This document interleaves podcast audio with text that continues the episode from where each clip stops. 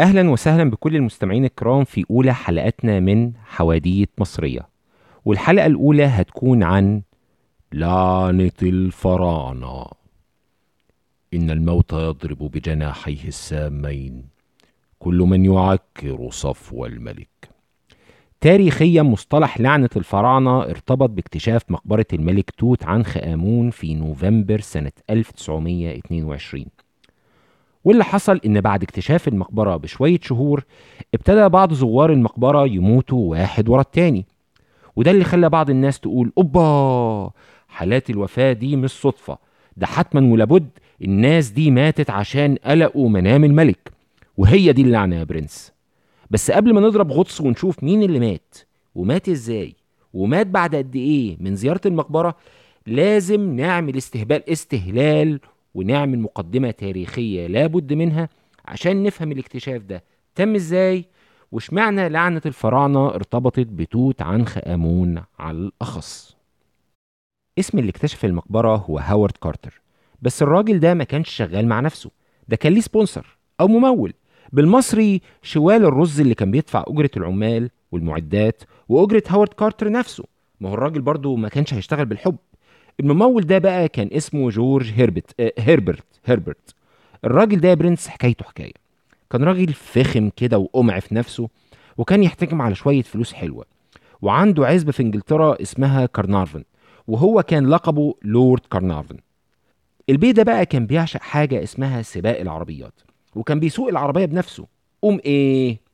وهو بيسوق العربية في سبق ألمانيا سنة 1903 راح متدشمل. بس مش أي دشملة. شوف يا مؤمن رجلين الاتنين اتكسروا. إيدين الاتنين اتكسروا. وشه اتشوه. مش قلت لك؟ اتدشمل. قعد يتعالج كتير؟ كتير. فترة نقاهة كتير؟ كتير.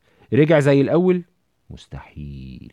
الدكاترة في إنجلترا قالوا له عزيزي لورد كارنارفن بعد الحادثة برد إنجلترا في الشتاء هيخلي جسمك يسوس. شوف لك حتة ناشفة ودافية تقضي فيها فصل الشتاء. وطبعا الأصدقاء نصحوه بجو مصر والراجل ما كدبش خبر. وجه مصر في الشتاء عشان يستمتع بحلاوة شمسنا وخفة دمنا لأن الجو عندنا ربيع طول السنة. وفي أحد اللقاءات القاهرية الدافية اتعرف اللورد على هاورد كارتر واللي أقنعه بفكرة التنقيب في وادي الملوك في الأقصر لأن كارتر كان مقتنع بأن وادي الملوك لسه في مقابر لم تكتشف. وتروح الأيام وتيجي الأيام والشغل يقف عشان الحرب العالمية الأولى ويرجعوا يشتغلوا تاني بعد الحرب وفجأة. يوم 4 نوفمبر سنة 1922 ولد اسمه حسين عبد الرسول كان شغال سقا في فريق هاورد كارتر يكتشف عتبة سلم. أن أن آه. ويجري عبد الرسول على هاورد كارتر ويقول له سيدي سيدي أنا لقيت سلم مردوم ويرد عليه هاورد كارتر. Show me boy where's that step? ويجري هاورد كارتر على المكان ويلاقي فعلا عتبة سلم. وفي ردم مالي المدخل. ويبتدي العمال يشيلوا الردم. في اليوم ده كارتر لما رجع الاستراحة بتاعته اكتشف إن عصفور الكناريا اللي كان مربيه في القفص أكله تعبان كوبرا. ساعتها كارتر قال الله الله الله الله الله هو اللي بنعمله في الناس هيطلع علينا ولا إيه؟ وده لأن تعبان الكوبرا هو الحامي للملك في مصر القديمة ودي كانت أول بشرة بيضة من أول يوم تم فيه الاكتشاف. ويوم 6 نوفمبر لما كارتر اتأكد إن الاكتشاف شكله كده جامد فحت بعت تلغراف للورد كارنارفن في إنجلترا فيه أشهر رسالة في تاريخ المصريين الحديث. ارجع يا محمد أبوك لقى تماثيل وآثار تحت البيت وعايزين حد أمين يصرفهم. أو حاجة شبه كده. المهم لورد كارنارفن ما كدبش خبر واخد بنته ايفلين وبالطيارة على القاهرة ثم بالقطر على الأقصر ووصلوا الأقصر يوم 23 نوفمبر.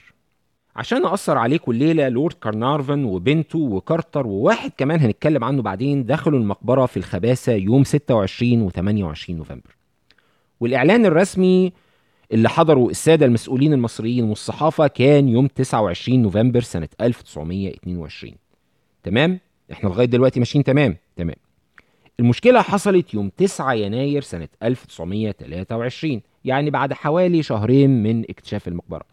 لأن في اليوم ده لورد كارنارفن مضى عقد حصري مع جريدة ذا تايمز الإنجليزية إن هي الوحيدة اللي من حقها تنشر أي أخبار عن التنقيب داخل مقبرة توت عنخ آمون. وطبعا دي كانت بداية المشاكل بين الصحافة المصرية والأجنبية من جهة وفريق التنقيب من الجهة التانية. فيا جماعة الأخبار مناولة مش مقاولة. وطبعا في إنجلترا باقي الصحف حست إنه اتغدر بيها. وخاصة لما نعرف إن هيئة الإذاعة البريطانية اللي اسمها البي بي سي أول إرسال ليها كان بتاريخ 14 نوفمبر سنة 1922 أيوة 14 نوفمبر سنة 1922 بمعنى آخر مش كل بيت في إنجلترا كان عنده رفاهية إنه يعرف الأخبار من الراديو. والناس كانت بتعرف كل حاجة عن طريق الجرايد. طبعا الجرايد كان لازم تتصرف ومش تتصرف وبس لا وتركب الترند كمان. الجرايد الإنجليزية بدأت تعمل لقاءات صحفية مع الرويبضة والرويبضة هنا بمعنى الهبيدة. يا جماعة عندنا جرايد عايزين نبيعها وعايزين نزيط. ومن أشهر الهبيدة في الوقت ده كان واحد اسمه آرثر كونان دويل.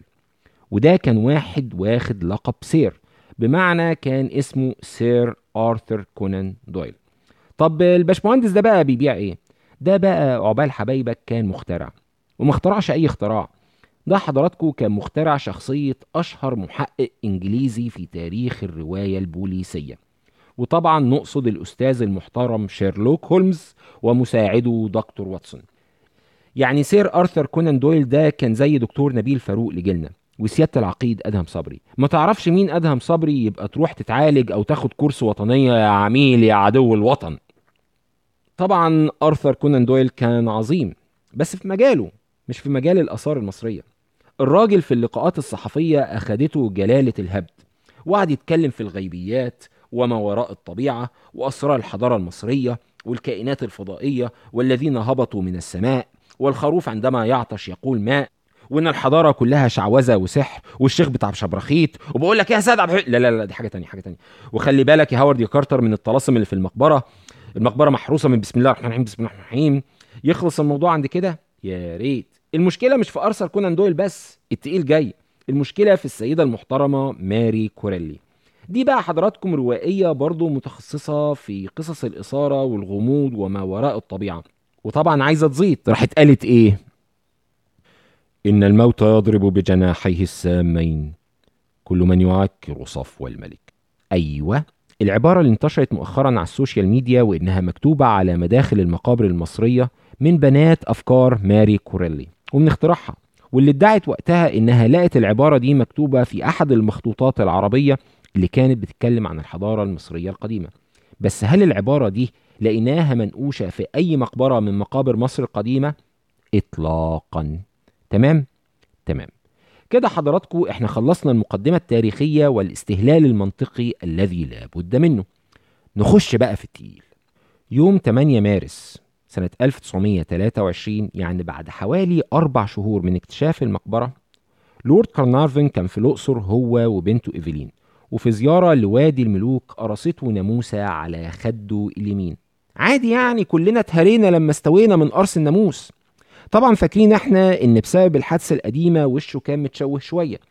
المهم الباشا بيحلق دقنه جرح مكان قرصة الناموسة ومكان القرصة اتلوث. بعد كده سافر على القاهرة يوم 14 مارس والدنيا ماشية. وفجأة يوم 17 مارس بدأت تظهر على جسمه أعراض تسمم في الدم وحمى. بدأ ياخد محاليل بس الحالة بدأت تسوء أكتر وأكتر. يوم 27 مارس جاله التهاب رئوي ومن سيء إلى أسوأ.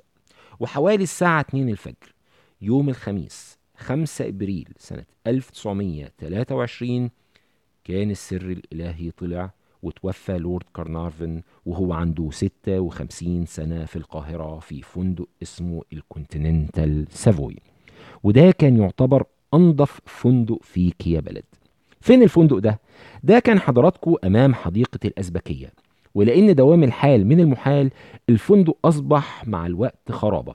وأنت داخل مترو العتبة بعد ما تخلص شارع عدلي هتلاقي يدوب بقايا الواجهة الجنوبية للفندق هي اللي فاضلة والباقي عبارة عن أرض فاضية. المهم مات لورد كارنارفن. يخلص الموضوع عندي كده؟ يا ريت. اسمعوا معايا اللي حصل في نفس ذات اللحظة اللي مات فيها الراجل. مدينة القاهرة تقع في ظلام دامس. يعني إيه؟ يعني بالبلدي الكهرباء قطعت حضراتكم لدقايق. خلاص الموضوع خلص؟ اصبر. في نفس ذات اللحظة اللي يموت فيها اللورد كارنارفن الكلبة بتاعته اللي اسمها سوزي في انجلترا تعوي وتطب ساكتة ميتة. طبعا مجموعة من الأحداث والصدف العجيبة في نفس الوقت اللي خلت واحد زي آرثر كونان دويل وواحدة زي ماري كوريلي تقول أيوه مش قلت لكم هي اللعنة والأرواح الشريرة؟ أيوه كاسكيليا مدام مدام مدام مدام ده بودكاست محترم مش هنردح لبعض هنا لو سمحتي. بس طبعا الصحف ما صدقت تركب الترند وتزيط في الزيطة. ومن وقتها ظهرت واستقرت في عقول ناس كتيرة فكرة لعنة الفراعنة.